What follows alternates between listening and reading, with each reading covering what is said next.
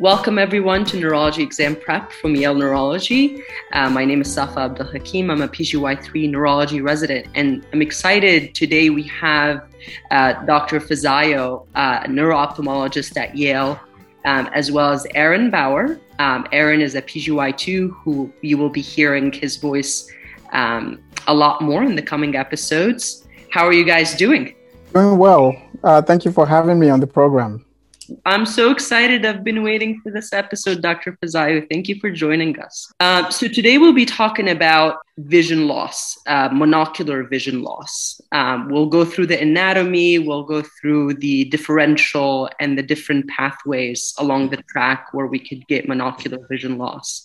Um, I wanted to see, Dr. Fizayo, if you would give us a general approach to how you would um, review the anatomy of the visual lo- localization.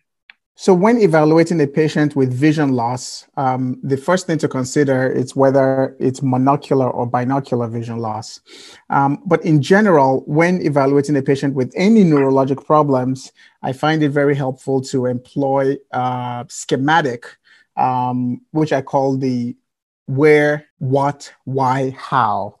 The first thing is to figure out where the problem might be, where in the neurological axis, for example, uh, the problem might be. So, for example, when evaluating a patient with um, right leg weakness, um, one recognizes that the problem might be in the left cortex, left subcortex, um, left brainstem, right spinal cord, cervical, thoracic, or right nerve root, right peripheral nerve, and muscles in the right leg, right? Uh, neuromuscular junction, uh, and such. So understanding that there might be different localizations for a problem uh, can be very helpful to the neurologist. And then, of course, once one understands where the problem might be, let's say it's a spinal cord problem, then you can ask yourself the question of what could be causing a spinal cord problem? Well, you can have an extrinsic compression, an intrinsic compression, inflammatory lesions, vascular lesions, etc. Um, and then why is this happening? Well, uh, a patient might have a uh, ischemia to the spinal cord because of inflammatory disease, um, a vasculitis, for example, or a patient might have an inflammatory lesion to the uh, spinal cord because of a specific inflammatory entity, such as multiple sclerosis or neuromyelitis optica or sarcoid, etc. Um, and then when we get into how does this work, uh, how does this happen? Well, that gets into the science of things um, the underlying uh, science of the pathophysiology. So I think it's really very important for not just learners, but even practicing uh, clinicians to have a system. And I think uh, this is a reasonably good system to uh, approach any neurologic problem uh, because most neurologic problems are very strongly related to anatomic dysfunction. Specifically, as it regards vision loss, there is a very well defined anatomic pathway for vision that all happens uh, above the neck. so, just to go over it, um, the obvious thing is that we have our eyeballs, and within the eyeball itself, we have numerous structures. And these include first the cornea, which is a clear membrane. The cornea itself has a tear film uh, ahead of it, but behind the cornea, we have the lens, and behind the lens, we have the uh, vitreous, which is now the posterior chamber. And then we have the retina. Specific to the retina, we have the macula, which is the center of the retina. And then we have the optic nerve. Uh, posterior to the optic nerve, we have the optic chiasm, where the fibers from each optic nerve crosses. And then we have the optic tracts. We have the lateral geniculate nucleus in the thalamus. Then behind that, we have the optic radiations, uh, which all converge uh, into uh, the primary visual cortex. So one, one could have a problem in any one of these areas that would cause the perception of decreased vision. Now, specifically, when we have uh, vision loss in only one eye, the problem has to be before the optic chiasm. And so that could involve any problem within the eye structure the optic nerve, um, or the retina. So anywhere within the eye structure, the retina, macula, and optic nerve. Uh, that's where we would have uh, vision problems in just the one eye.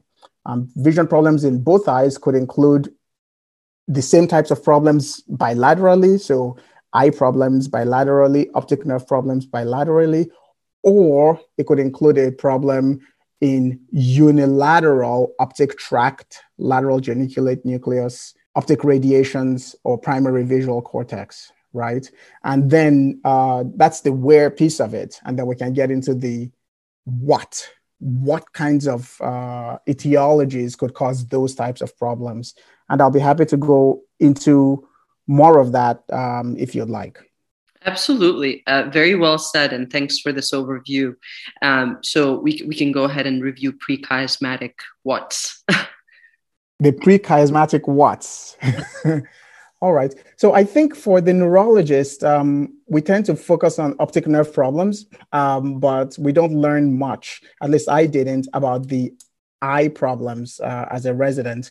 Uh, of course, being a neuro-ophthalmologist, I've had to become more familiar with those. But I'd like to give a primer on the types of eye problems that a neurologist might encounter and some kind of diagnostic clues um, or examination uh, pearls. Um, so we'll start with the cornea, which is really very interesting because it might uh, manifest problems that uh, might be mistaken for neurologic problems. So the cornea is a clear film, as we uh, mentioned. Um, we all engage with our cornea in some way or the other. Uh, some people put in contact lenses and have to almost touch the cornea to do so. Um, some people have uh, dry eyes. Some people have had um, some kind of corneal injury from uh, major or minor trauma. One thing to note is that because the cornea is clear, when there is a serious corneal problem, um, it's very difficult to look into the eye on ophthalmoscopy. Okay. Common corneal problems, uh, probably the most common that we'll think about is uh, a problem called astigmatism. Patients love to say it's my astigmatism.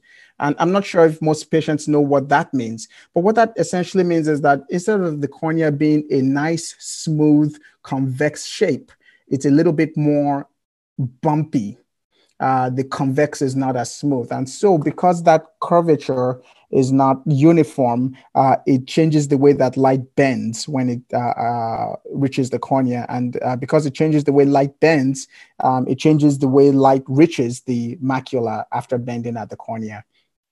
So that's what astigmatism is. And of course, that problem can be fixed with uh, glasses or more comfortably with contact lens if you take astigmatism to its extreme, um, which is that the cornea is bent irregularly or it's bent uh, inappropriately, the extreme of that will be a condition called keratoconus. Kerato, keratin uh, refers to skin and nails, and of course, the cornea uh, is made of the same embryonic tissue as the skin and nails. So, kerato in ophthalmology always refers to the cornea, and then cone uh, means that it's cone shaped. See, instead of being smoothly convex, it, it turns into a cone. Um, and so basically a advanced keratoconus looks like a peaked cone. And of course, this really changes the way that light bends, uh, and these patients can be effectively blind in the more severe stages. As a neuro-ophthalmologist, um, in many cases of unexplained vision loss, the answer has been keratoconus uh, because this can be difficult to detect if one doesn't think about it. How would I see advanced keratoconus as a neurologist in, say, the general uh, clinic practice or in the uh, ophthalmologist? Well, the first thing is to say that keratoconus usually does not present suddenly, it's a progressive problem. And so the patient is not likely going to um, complain of sudden vision loss. The second thing is to say that when you had your uh, pen light and you looked at the cornea, not directly from the front, but from the side, if you were astute enough, you might see that it's peaked. Um, and the third thing is that when you were trying to do ophthalmoscopy with your uh, handheld direct ophthalmoscope, you would have a lot of difficulty um, seeing through to the back of the eye. And that's because you just can't refract enough, even when you use the dial to, uh, to make it clear and it's that same problem that has um, the patient that gives the patient difficulty looking out keratoconus I, I, I, say this because it's a good example of how an eye problem can cause severe vision loss and um, and this can go undetected um, by even uh, ophthalmic practitioners if they're not really thinking about things properly mm-hmm. Um, or if the patient for example complains of some other problem like headache um, you know, then that confounds the issue, the headache being a red herring, for example. A more common corneal problem is really irritation or um, of the ocular surface of the cornea, and that's most often due to dry eye. Now, this can be confounding to the neurologist because these patients often have pain. And um, they have pain because the cornea is a very highly innervated structure, um, being innervated by branches of the ophthalmic branch of the trigeminal nerve so much so that when uh, the eye has been dry for a period of time that you get um, sensitization a central sensitization of these uh, nerve endings which can manifest as just eye pain or even headache. We do know from uh, many uh, microscopic studies that patients with chronic dry eye have neuromas at the uh, corneal nerve endings and this is even the case for patients with chronic migraine um, so mm-hmm. there's corneal sensitization, central sensitization of the uh, nerve endings in the cornea related to chronic corneal irritation uh, and also related to migraine. The danger in this is that the patient can present with monocular, uh, blurry vision, decreased vision, but also with pain. And for the neurologist, um, this triggers the heuristic of optic neuritis. Well, the difference is that this patient is not going to have a relative afferent pupillary defect, even if they have decreased vision, okay? And that's really very important. If you were to call on your ophthalmology colleague, they might be able to identify some findings suggestive of dry eye. I think those are the two things I'll say about the, the two conditions that I'll say about the cornea here. One being the dry eye, most common with pain, and the other being the keratoconus, which is a progressive uh, decline in vision without pain and uh, that can be monocular or binocular, uh, and even binocular could be asymmetric, so that it's worse in one eye. That's a great overview of the cornea, um, and I can definitely attest to the pain with the cornea. It's the worst pain. People who got laser eye surgery, really painful. Um, Indeed, and and this goes for folks who folks who have had um, some kind of trauma with their contact lenses will probably be able to attest to this as well. Perhaps we would review the anterior chamber of the eye as well as the lens um, as we move backward, if that's a good time. Yes, as we proceed uh, posteriorly uh, from the cornea, we have the lens. Now, the main issue with the lens will, will be cataracts. And a cataract is essentially an opacification of the lens. Um, when a baby is born, the lens is perfectly clear. And as we get older, it um, opacifies very slowly so that um, there might be early cataracts in a 50 year old and by the time that person is 60 it's a little bit more dense and maybe by 70 it's dense enough that it starts to cause uh, problems uh, with vision particularly at night where they see halos and the light breaks up and um, they might feel like uh, they would benefit from cataract surgery. Now, there are three different types of cataracts, and the neurologist doesn't necessarily have to know these, but I will mention uh, something about these because there's one particular kind that can manifest uh, suddenly. So, the most common type of cataract is the nuclear cataract, that is the opacification of the nucleus of the lens. A second type of cataract is the cortical cataract, um, so that we have spokes coming from the outer portion of the lens. Uh, so that's a cortical cataract.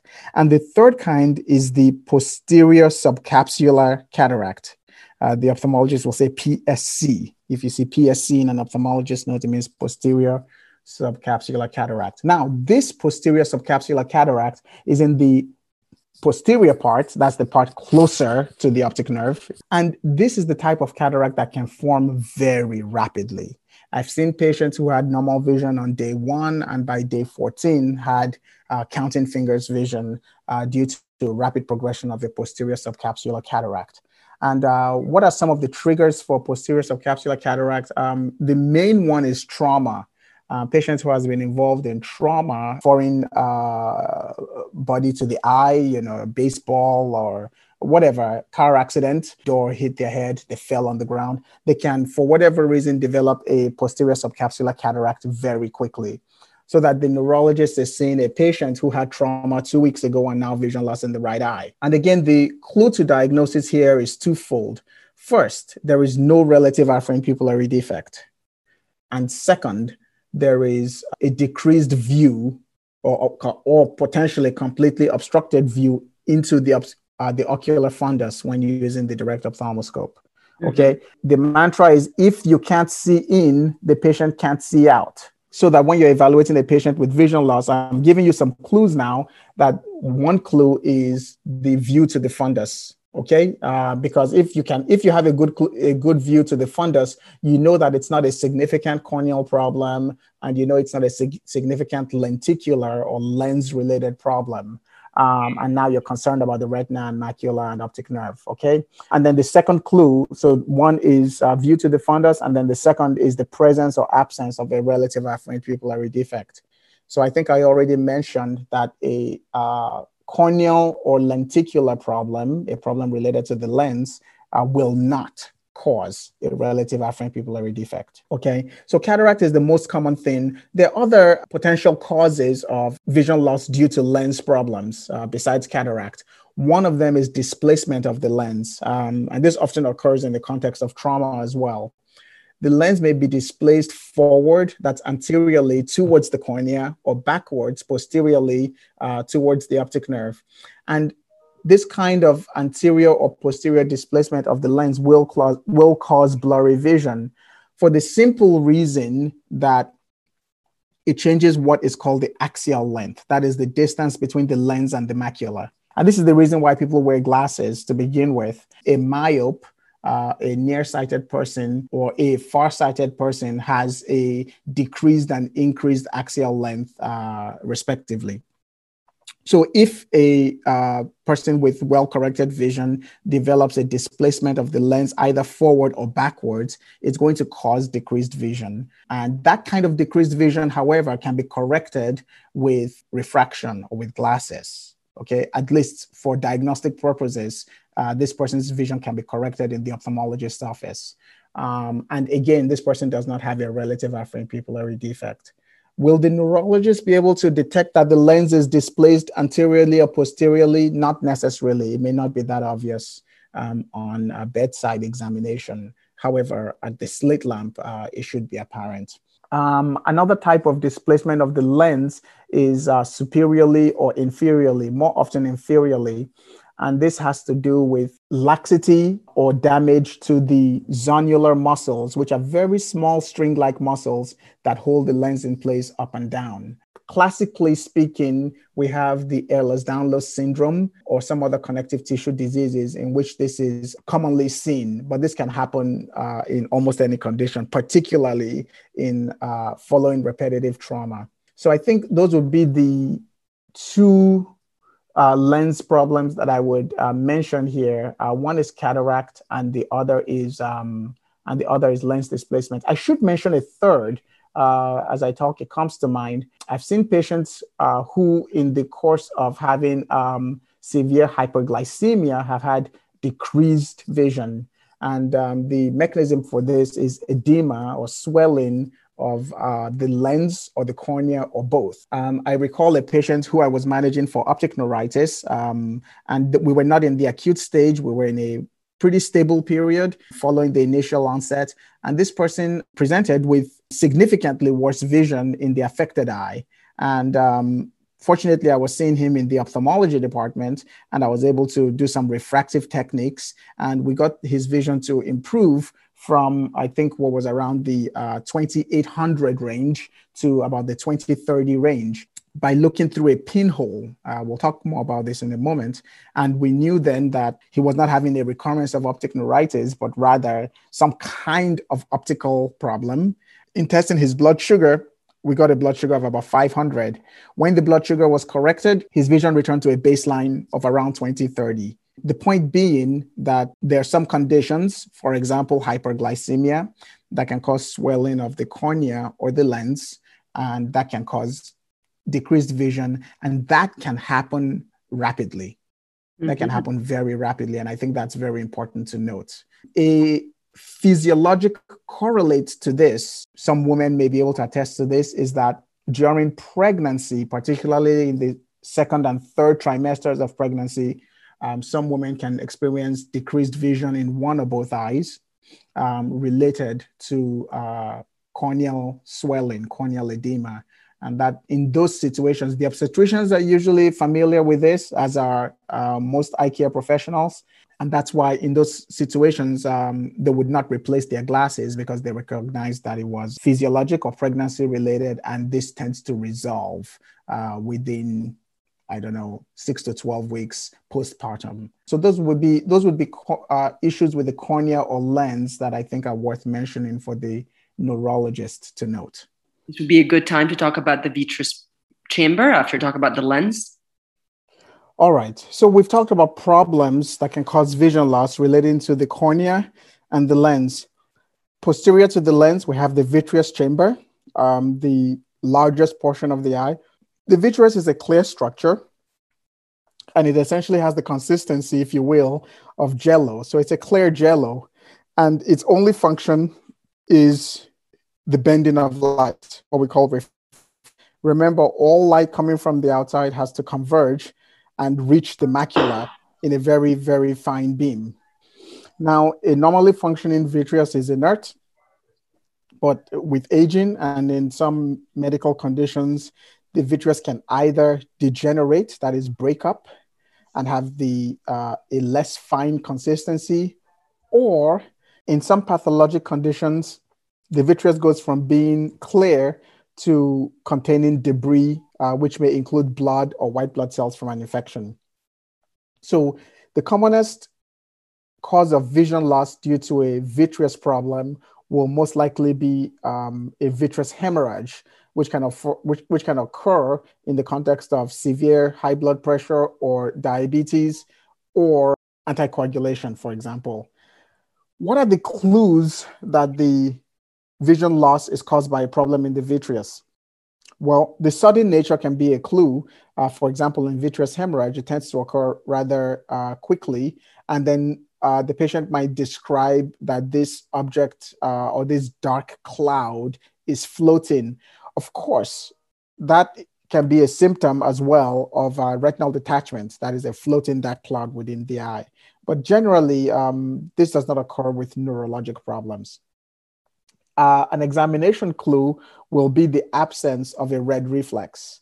And I think this is a good point to talk about that because the red reflex is present when light from outside, in this case, uh, one's ophthalmoscope, uh, is reflected against the back of the eye, the retina, and then reflected backwards to the view of the uh, to the view of the examiner. So that's why it's called a red reflex. In reality, actually, it's usually yellow. Um, I remember once I was trying to teach a neurology resident to observe the red reflex. I says, I don't see anything red. Take things literal. But uh, it turns out it's a yellow reflex uh, or an orange reflex. Uh, point being that there's a reflex, and um, when there is an absent red or orange or yellow reflex, uh, it's basically black. So that in a person with uh, an opacity in not only the vitreous, but also in the cornea or the lens, one does not see a red or orange or yellow reflex. Um, and I think this is a very, very good uh, examination point. Um, on a number of occasions, while um, uh, attending the general neurology service, we've been asked to see a patient with vision loss in one eye and we go and say hi how are you? Let's take a look at your eye. And the first thing is you look for the red reflex it's missing and uh, you find out that there's blood in the eye right? In another case it was a cataract um, i do remember as a resident a pgy 3 i'm sure about this we saw an individual who has a uh, pre-existing diagnosis of multiple sclerosis who had called reporting vision loss in one eye and um, when we examined him in the office, um, we found that the eye looked white and no one could see through the back of the eye. And he had a fully formed mature cataract. And this was not optic neuritis. So these patients will present to the neurologist either because they have a pre existing neurological condition or because the, they called and they were triaged as uh, a potential neurologic problem. And so the neurologist must be aware that there are causes of vision loss that are not neurologic um, and may include the cornea, the lens, and the vitreous. Examination techniques that will help to decipher whether this is a neurologic or non neurologic problem, will include the ability to perform ophthalmoscopy and view through to the back of the ocular fundus, the ability to detect a red reflex, and the ability to uh, perform the swinging flashlight test and identify a relative afferent pupillary defect when present. Uh, before I hand it over to Aaron, who's our co host today, um, to talk about the retina, I was wondering if we can remind our listeners what a RAP, uh, RAPD, a relative afferent pupillary defect, is, especially for our medical students that sometimes listen to our podcast. Thanks. I think that's a very important point, and I uh, was hoping that we'll get to that a little later. Uh, now's good, though. so, a relative afferent pupillary defect is the examination finding wherein light is directed in one eye and then in rapid succession into the other eye. A positive finding or a relative afferent pupillary defect is said to be present when going from the unaffected to the affected eye, the pupil does not constrict but rather dilates. In other words, if the left eye has decreased vision. If we're if we're encountering a patient with decreased vision in the left eye and for the purposes of this conversation we're going to say the patient has a left relative afferent pupillary defect what would happen is this. The direct light response in the right eye would be brisk would be normal. The direct light response in the left eye would be variably slow um, in other words, it can be brisk, it can be mildly uh, brisk, it can be mildly slow, or it can be very slow, depending on the degree of vision loss. But when we go from shining the light in the right eye and we swing rapidly to the left eye, if we're observing very carefully in the left eye, we might see a dilation of the pupil. In the scenario where both visual systems were normal, that is, the vision in both eyes was normal, swinging direct, swinging quickly from the right eye to the left eye should cause no change in the pupil size. In other words, both uh, visual systems are detecting the same amount of light, and so there should be no change in the pupil side size when swinging directly from the right eye to the left eye. So then this begs the question: Why would there be a relative afferent pupillary defect? And um, we then have to talk about the uh, physiology of um, light uh, transmission through the visual system, and that involves the uh, function of the retina and the optic nerve. And I would like to get to that a little bit more uh, once we get past the point of the vitreous. So, a patient would have a relative afferent pupillary defect when there is decreased light transmission through one eye as compared to the other. So, let's talk about light transmission. The light goes, as we mentioned, from the external to the through the cornea, the lens, the vitreous, and then hits the retina. When the light hits the retina, it first goes backwards into the photoreceptor cells. Those are the light sensing cells, and those are called the rods and the cones. This light signal is then transformed into an electrical signal and moves anteriorly from the photoreceptors through the bipolar and horizontal and amacrine cells, and then comes into the inner retina to the retinal ganglion cells. And this is the most important thing.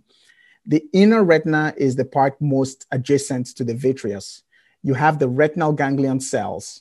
It's very important to know that these cells are the cell bodies of the optic nerves. In other words, the retinal ganglion cells in the retina is part of the neurologic system. The implication of this will be made clear in a moment. So then the light goes from the, as I mentioned, the photoreceptor cells through the intermediate cells, which are the horizontal cells, the bipolar cells, the amacrine cells, and probably some other cells that we haven't mentioned, go to the retinal ganglion cells, which are of interest to the neurologist, and then is transmitted backwards through the optic nerve. Now, the retina has somewhere between 1.5 and 2 million retinal ganglion cells in the cone shape of the retina. All those retinal ganglion cells have one single axon that projects towards the center of the retina. And these and all these axons coalesce at one particular point to form a band, and that band we call the optic nerve. So the optic nerve is nothing except axons of all the 1.5 million or so retinal ganglion cells. And this optic nerve then goes backwards from the back of the eye through the orbit, and then both optic nerves meet at the optic chiasm. Uh, chiasm is just a Latin word, I think, for crossing, and uh, the fibers cross. 47% uh, from the same side stay, 53% from the other side come, so that in the left optic tract, the left optic tract will, be will consist of 47% of the left optic nerve fibers and 53% of the right optic nerve fibers. So it is somewhat asymmetric, and there's a clinical implication to this as well. And so from the optic tract, then this uh, light signal will travel first the light signal travels to about four or five different places. The first location for the light signal is going to the hypothalamus.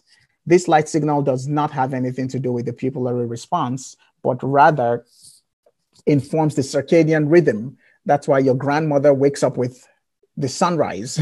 okay, so that's the uh, circadian rhythm.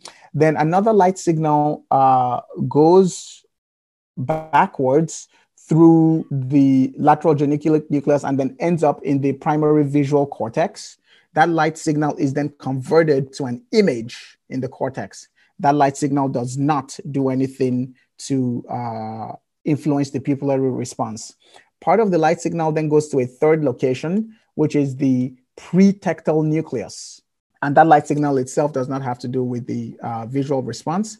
And then a fourth uh, location for the light signal uh, before the Edinger Westphal nucleus, the light signal goes to the superior colliculus. The light signal from the uh, superior colliculus pretectal nucleus area then splits or it projects bilaterally to the bilateral Edinger Westphal nucleus. This is, this is the light signal that has to, that informs the pupillary size and the pupillary response. What do I mean by this? if you have a light signal that goes from the outside of the eye and ends up all the way back in the superior colliculus pretectal nucleus area, and then projects to both Edinger Westphal nuclei, the efferent portions of these will then ultimately end up in the iris constrictor muscle and one and light shown into the right eye will ultimately cause constriction of both the right and the left pupil. I want to make sure folks get this. It's a complicated concept and perhaps more so in the absence of um, images that will yeah. help to describe this. So light that goes in, so we're talking about the pupillary response stroke, uh, strictly now. Light that goes into the right eye ends up in the dorsal midbrain, the back of the midbrain, the pretectal nucleus and superior colliculus area. Those signals are then projected bilaterally from, say, the right pretectal nucleus, projected to both the right and the left Edinger Westphal nucleus. And each of these Edinger Westphal nuclei send parasympathetic stimulation through the third cranial nerve all the way forward back to the orbit to the ciliary ganglion, and then you have the short ciliary nerve that innervates the iris constrictor muscle and constricts both pupils.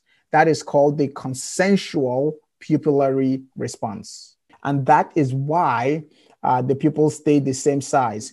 Let's problem solve for a moment here. If we completely transect the right optic nerve, that is to say that there is absolutely no light signal being transmitted through the right optic nerve. Light that will shine through the left optic nerve will still project ultimately to both Edinger Westphal nuclei and to both iris constrictor muscles.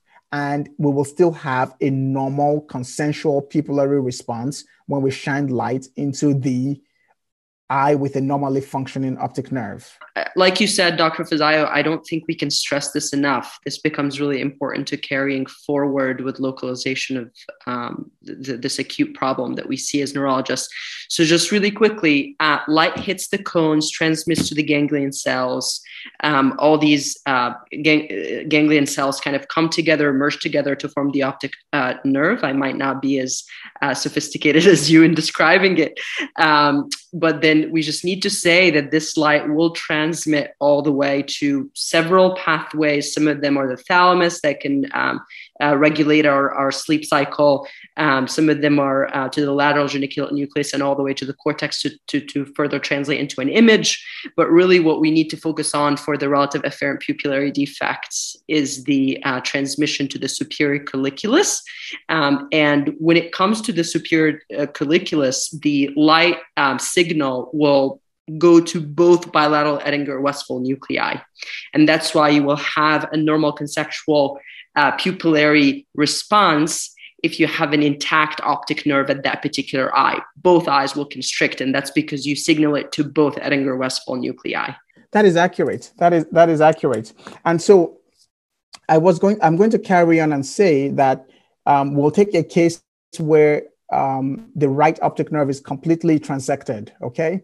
Um, and so we shine light in the left eye and both pupils constrict because the efferent pathways are functioning properly.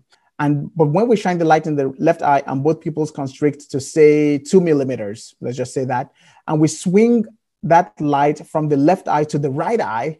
Now remember there's a completely transected optic nerve in the right eye. And so that pupil will dilate because there is no afferent signal. Uh, and then we'll shine the light back to the left eye, and both pupils will constrict. We'll shine it back to the right eye, and that pupil will dilate because there is no light going through that right optic nerve. And that is the relative afferent pupillary defect. The, the relative afferent pupillary defect is very difficult to understand if we don't understand the consensual pupillary response. And that's why I spend a lot of time talking about that. There are four categories of problems that will cause a relative afferent pupillary defect.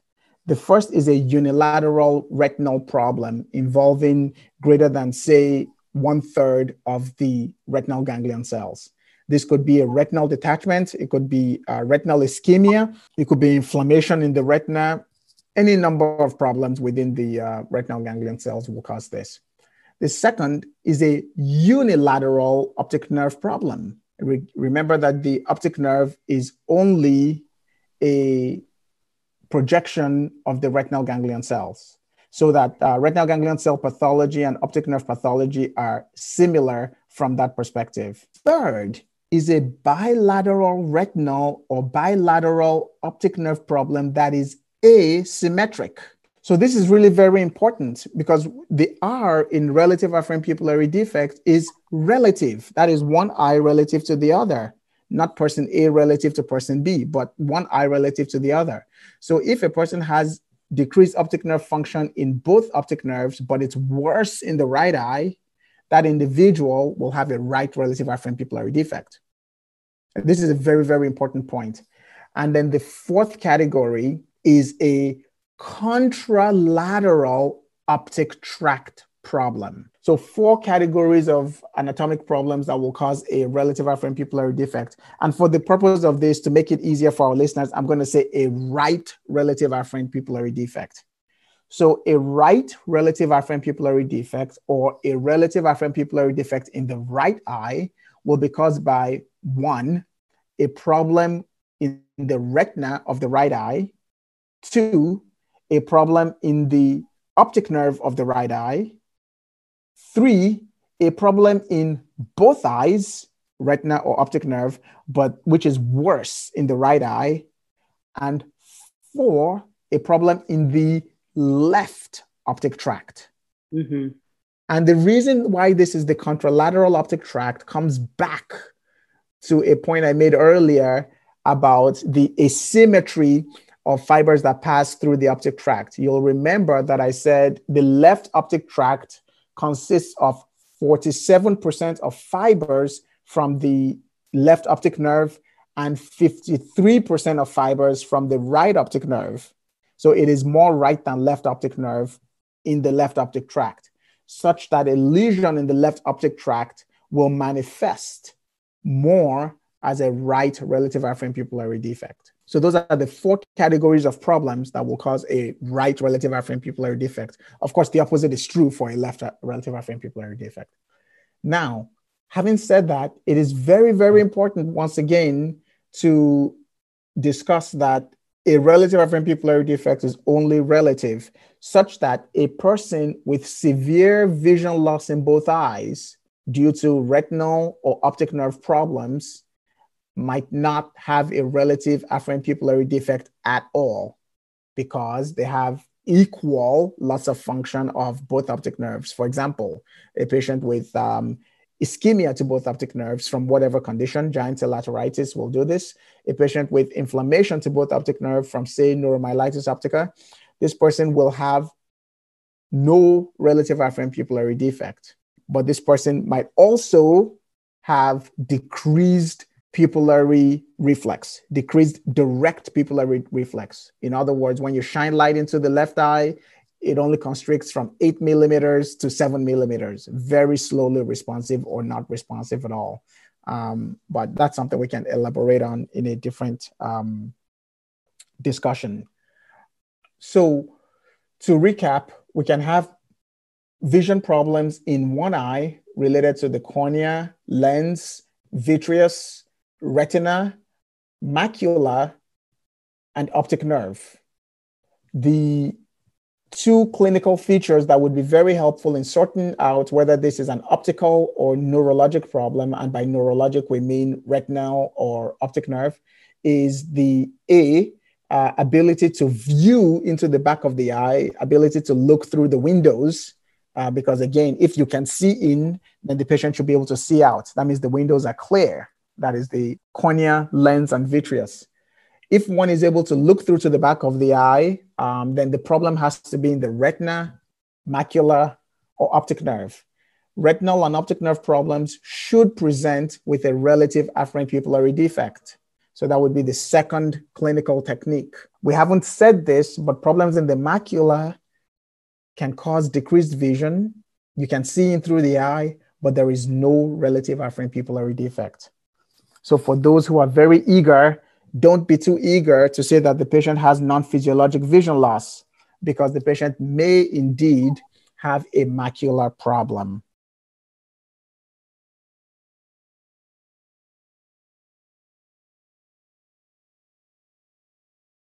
So, up to this point, we've discussed that in evaluating vision problems, monocular vision loss, that one has to be cognizant of the ability to look into the eye to view the ocular fundus, which would help to exclude problems with the cornea and the lens. And one has to evaluate for a relative afferent pupillary defect. If one can view the ocular fundus and there is a relative afferent pupillary defect, then one can conclude that the problem is either in the retina or the optic nerve. If, however, one can look into the eye and there is no relative afferent pupillary defect, and we're sure that the vision loss is monocular, then we'll have to ask ourselves if the problem is not in the macula. Now, the macula is a special part of the retina in the center of the retina, which is unique for one singular reason.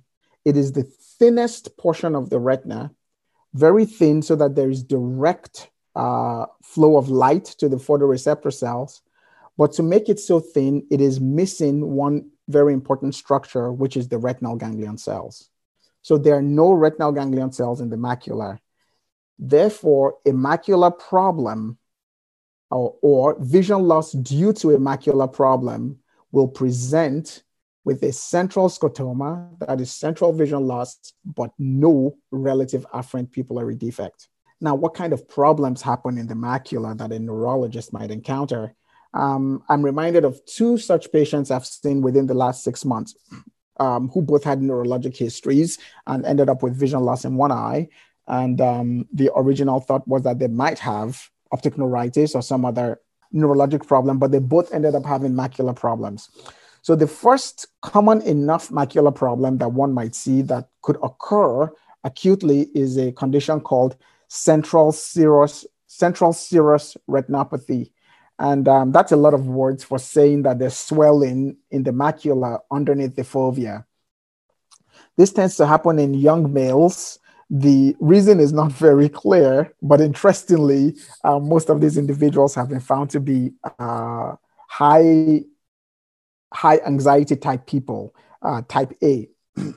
And um, this is in the literature, um, although the reason for this is not clear. Macular edema is more often encountered in patients with diabetes, very, very common. Macular edema can be observed in other inflammatory conditions, uh, infectious or inflammatory conditions, um, be it lupus, uh, rheumatoid arthritis, and um, several other conditions. On a more chronic basis, um, maculopathies or macular dystrophy can occur in the setting of long term use of hydroxychloroquine or some other medications. and of course, there are genetic uh, causes of macular dystrophy, which can present with apparent suddenness in an adult. So I think that that's a important differential diagnosis to make when we're evaluating a patient with painless central vision loss without a relative afferent pupillary defect. And this is important because the neurologist is trained to think about optic neuritis, and rightly so. But if you're seeing a patient who looks like they might have optic neuritis, but there are two features missing. One, you've checked very well and they don't have a relative afferent pupillary defect. And two, there was no pain. You must consider the possibility of a maculopathy. Um, and this is not something that you would necessarily be able to diagnose in the hospital, but um, your ophthalmology colleagues can help you with making this diagnosis on ophthalmoscopy or with um, some ancillary uh, imaging, um, which will not be the subject of this lecture, but um, the optical coherence tomography um, can be very useful in making that diagnosis. So now that we've talked about most of the, you know, pathology anterior to the retina, I think you know one question that we want to talk about a little bit more in detail, if you can, just some of the what's that we can think of for the retina.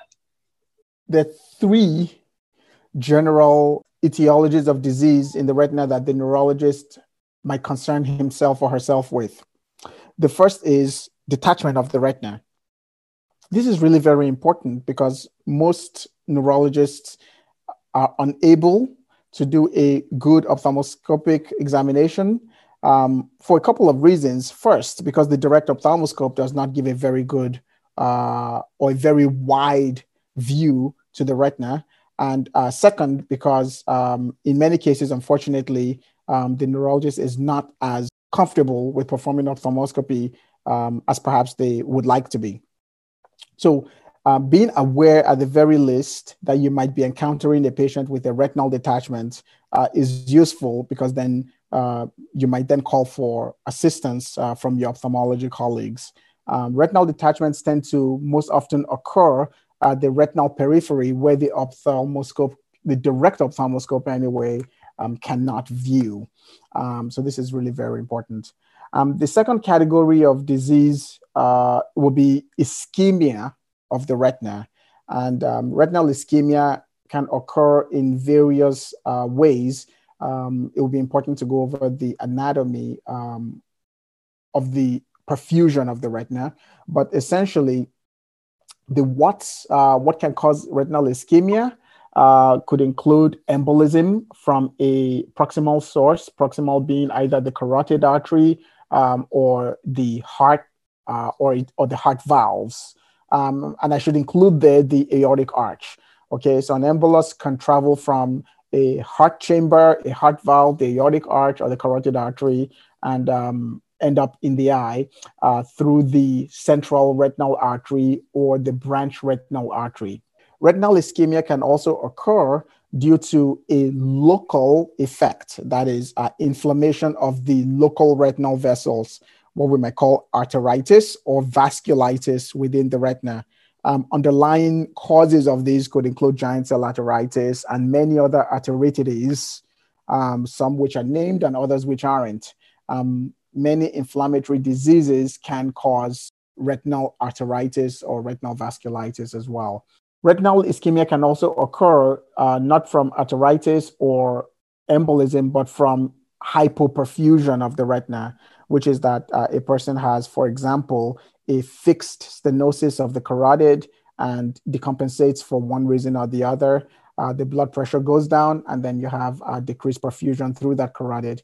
Um, the ophthalmic artery is the first branch of the carotid artery, um, and it divides into the central retinal artery and other per, uh, other perfusional um, arteries. And so uh, retinal ischemia can occur um, in that context.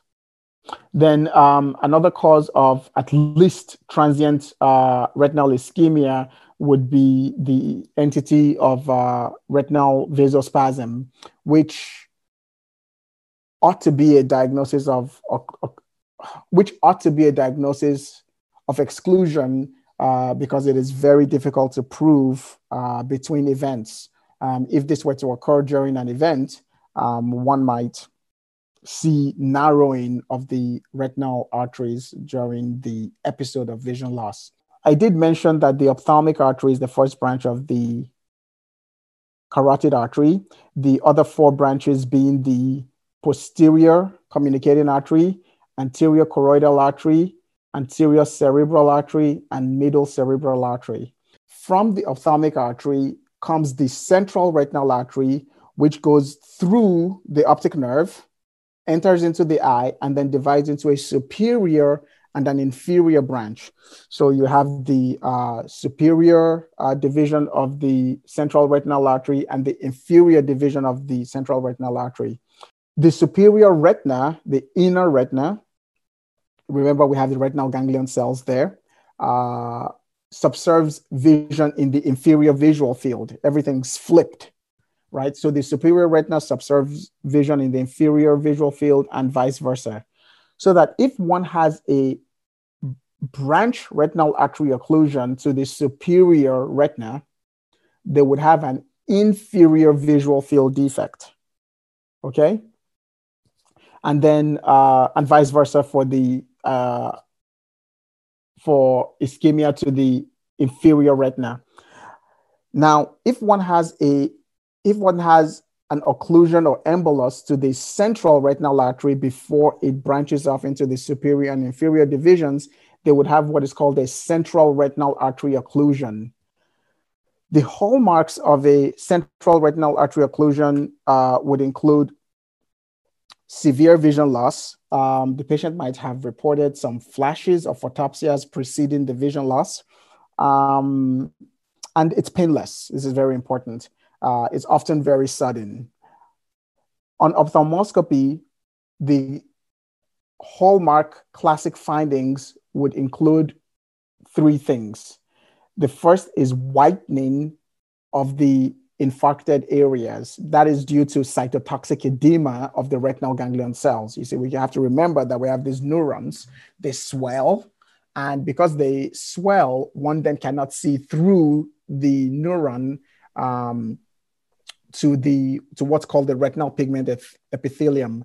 So the reason that the ocular fundus appears orange or yellow or red, um, depending on what you're looking at, is because the cellular layer is so thin and below the cellular layer in the outer retina is the retinal pigment epithelium which as it as it says in its name contains pigment. So you can see through these transparent cells to the retinal pigment. Now if you have an infarct of the retinal ganglion cells in the innermost portion of the retina and those retinal ganglion cells develop cytotoxic edema and they swell well, they're no longer transparent and you can no longer see the epithelium. So the retina appears white, um, although it really isn't. Now, in a central retinal artery occlusion, the entire retina, or at least most of it, appears white, except for the portion of the retina that does not contain retinal ganglion cells. And that portion of the retina is, as we mentioned earlier, the macula. The macula does not contain retinal ganglion cells. And so in the central retinal artery occlusion, whereas the entire uh, retina is swelling um, and becoming white or appearing white on ophthalmoscopy, the center of the retina, the macula, remains red because you're able to see through to the uh, pigment. And this is what is called the cherry red spot. I don't think I ever understood really what a cherry red spot meant. Exactly. So that's what a cherry red spot is. Now, a cherry red spot does not only occur with uh, central, central retinal artery occlusion, it can occur in a number of other metabolic diseases that affect the uh, retinal ganglion cells. Again, remembering that the retinal ganglion cells are neuronal cells, they're part of neurons. um, and so the one that comes to mind uh, right away is Tay Sachs disease And, um, and I'm trying to remember, I think one of the Niemann-Pick diseases can, can uh, occur with a um, cherry red spot as well. Um, so that's a central retinal artery occlusion. With a branch retinal artery occlusion, of course, we have retinal whitening as well, but that's only occurring in a branch uh, of the uh, superior or inferior uh, division of the retina and causing a corresponding superior or alt- inferior altitudinal visual field defect. Causes of central and branch retinal artery occlusions I mentioned earlier could include embolism, um, but one has to always be concerned about giant cell arteritis, particularly in the generally speaking over 50 years of age cohort uh, who may have other symptoms, headache and jaw claudication and diffuse weakness, etc. In reality, most of these individuals are much older than 50, uh, typically older, older than 70. And um, uh, difficult as it is to say, many of them don't have all of these other symptoms. So much so that in an individual with retinal ischemia, central or branch retinal artery occlusion, one must do a stroke workup. Okay, just the way you would do for aphasia or any other kind of uh, stroke, CT angiogram of the head and neck, MRI of the brain uh, to look for uh, silent emboli, uh, echocardiogram, telemetry, and maybe even uh, extended cardiac rhythm monitoring uh, because a retinal ischemia, central or branch retinal artery occlusion, is a stroke because the ophthalmic artery is the first branch of the carotid artery. And so this is a stroke. And uh, you just have to think that way as a neurologist. In addition to the general stroke workup, most of these individuals, um, as you know, are going to be older. And so an ESR and CRP must be obtained to evaluate for giant cell arteritis. Um, a person with a central or branch retinal artery occlusion, uh, ischemia to the inner retina with an elevated ESR must be treated as giant cell arteritis, whether or not they have other symptoms, jaw claudication, headache, etc., if the ESR and CRP is elevated. Uh, because one would then lose a uh, window uh, of opportunity for treatment. Um, we have seen patients with uh, retinal ischemia uh, who then developed uh, vision loss in the other eye. And this can ho- occur within days to a couple of weeks. And um, unfortunate as it is, this is irreversible. And so, the if one is going to make an error in managing this patient, it should be to do too much earlier, obtain the temporal artery biopsy, and if it's negative, then one might consider um, doing something else. Um, but I think those would be the two key points about inner retinal ischemia. That is stroke workup, ESR and CRP. Of course, the ESR and CRP will be back within a couple of hours. And so, you know, um, one will then be informed about how far to go with the remainder of the stroke workup. Um, but a CT angiogram of the head and neck is a must because there might be a plaque or something else like that there that would be amenable to management. Other causes of retinal ischemia, as I did mention, would be um, decreased blood flow to the outer retina, the outer retina, which contains uh, the photoreceptors. And this can be a bit more complicated, uh, particularly in the inpatient or neurologic setting. Uh, but hypertension or severe hypertension is one potential cause for that. And um, retinal vasculitis, that is inflammation of the retinal veins, not so much the arteries. So cell arteritis is an arteritis of the retinal arteries, but uh, inflammation of the veins can cause um, decreased blood flow to the outer portions of the retina. And um, this is best evaluated by something called a fluorescein angiogram, um, which is, of course, um, not readily available in the inpatient setting, uh, but is available in most ophthalmologists' offices um, manifestations of um, outer retinal ischemia uh, often include um, positive color visual phenomena, which we'll call photopsias or phosphenes. A patient might experience flashing lights or they might experience blobs of lights like a uh, like a lava lamp or something like that um, when it's unilateral and um, the patient is sure that it's unilateral, I think that's an important point. Um, one must consider outer retinal ischemia. And again, uh, I would be looking for giant cell arteritis first. Um, and if we don't find anything in the inpatient setting, for example, I would be recommending to the ophthalmologist to um, consider doing a fluorescein angiogram. The other uh, vascular issue with uh, relation to the retina would be occlusion of the central retinal veins, so CRVO or central retinal venous occlusion. Um, this usually presents as very enlarged and tortuous retinal veins. Often there can be swelling of the optic nerve because of congestion and um, decreased drainage uh, through the ocular fundus. And when it is more severe, um, there can be uh, not only swelling of the optic nerve, but uh, hemorrhages within the eye and uh, ultimately an infarction.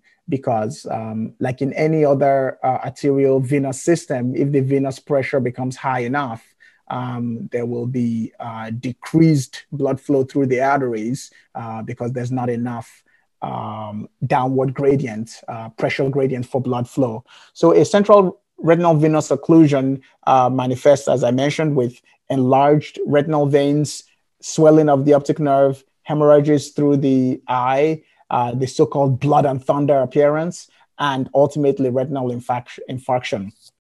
What causes a central retinal venous occlusion? Well, the neurologist would think uh, for, about vascular problems and come to the conclusion that a, a cavernous sinus thrombosis or a superior uh, orbital vein thrombosis or superior ophthalmic vein thrombosis will cause a CRVO, and they would be correct. Um, more commonly, however, uh, central retinal vein occlusions are seen in the context simply of uh, diabetes or severe hypertension and um, nothing uh, else. Of course, with uh, retinal ischemia due to arterial occlusions or venous occlusions, one must always consider hypercoagulable states um, as a cause. I think one more thing I should mention about unusual causes of retinal ischemia is the entity called Susac syndrome. Susac syndrome is an arteriopathy. Some would say uh, arteritis, uh, but I think it's more commonly considered an arteriopathy. We don't know that it's inflammatory for sure, um, but it involves small arteries. Uh, it's a triad of retinal ischemia, um, deafness due to ischemia uh, of the labyrinth through the anterior inferior cerebellar artery, and encephalopathy. Um, on imaging, uh, brain MRI, the classic finding is white matter changes in the body of the corpus callosum and these will be large, sort of fluffy white matter changes. Um, there really aren't that many diagnostic tests other than the syndromic appearance, which is the retinal ischemia, deafness, and encephalopathy. Um, and the diagnosis can be enhanced uh, with fluorescent angiogram that can have some classic findings treatment is often empiric with um, immunotherapy. This most effective immunotherapy is not yet clear, but um, the, uh, rituximab or monoclonal antibodies such as rituximab and uh, IVIG can be employed. Uh, that does come up on the in-service examination, so thank you for covering that. The potential causes of optic nerve problems is very wide, and I think will be best left for a dedicated topic, I'll be happy to join you for that. But I will say that since we're already talking about giant cell arteritis, um, or can I go backwards and say, with regard to ischemic optic neuropathies, um, we already talked about the anatomy of retinal perfusion from the central retinal artery to the branch retinal arteries. Um, on the other hand, the optic nerves are not perfused by the central retinal arteries. Rather, from the ophthalmic arteries come these long uh, posterior ciliary arteries that go to the front of the eye and do all the front of the eye stuff. And closer to the back of the eye, we have this, this short posterior ciliary arteries. The short posterior, posterior ciliary arteries perfuse the front or the head of the optic nerve, whereas the body or the orbital portion of the optic nerve is perfused by a different set of um, branches, which are really unnamed, but these are just perforators throughout the course of the optic nerve. This is incredibly important because the perfusion of the optic nerve occurs through arteries that are so small that optic nerve ischemia does not occur through embolism. It can occur through hypoperfusion, global hypoperfusion. Um, it can occur through arteritis, such as giant cell arteritis, but an embolus would be much too small to get through those very short, very small, narrow, short posterior ciliary arteries. Of course, an embolus large enough to lodge in the ophthalmic artery is going to cause ischemia to all the distal structures, including the optic nerve. So, therefore, what are the mechanisms of optic nerve ischemia? Well, we mentioned giant cell arteritis as a small, which is a uh, medium to large vessel arteritis, but does uh, affect the optic nerve. It can cause um, ischemia of both the anterior optic nerve and the posterior optic nerve. Hypoperfusion, um, as might occur in a, for example, cardiac arrest or something of that nature can cause ischemia to the optic nerves, uh, classically to the posterior optic nerves. Um, at this point, I think it's worthwhile talking about the designation of anterior versus posterior optic nerve or bulbar versus retrobulbar optic nerve. When you see the terminology anterior optic nerve, we're talking about the front of the optic nerve, which is the portion that can be seen on ophthalmoscopy. So the optic nerve head or the optic disc or the anterior optic nerve, these are all the same thing. An anterior optic neuropathy is an optic nerve problem where you see swelling of the optic nerve. That's it. Okay. A posterior optic neuropathy is an optic nerve problem where there is no swelling of the optic nerve, which means the problem must be behind the eyeball, behind the globe, or retrobulbar or posterior. These are all saying the same thing. Um, and so anterior optic neuropathies uh, can occur for many of the same reasons as posterior optic neuropathies. It's just that when you're examining the patient, you have a patient with vision loss in the right eye. There's a large relative right relative afferent pupillary defect. The retina appears normal. It's not detached. There's no uh, retinal whitening. So you know the problem is in the right optic nerve. But the optic nerve appears normal. It's not swollen. So you say the patient has a retrobulbar right optic neuropathy or a posterior right optic neuropathy uh, because you know that they have all the clinical features of an optic neuropathy, but the optic nerve is not swollen. Um, on the other hand, if they have all the features of an optic neuropathy in the right eye and the optic nerve is swollen, you'll say they have a right anterior optic neuropathy.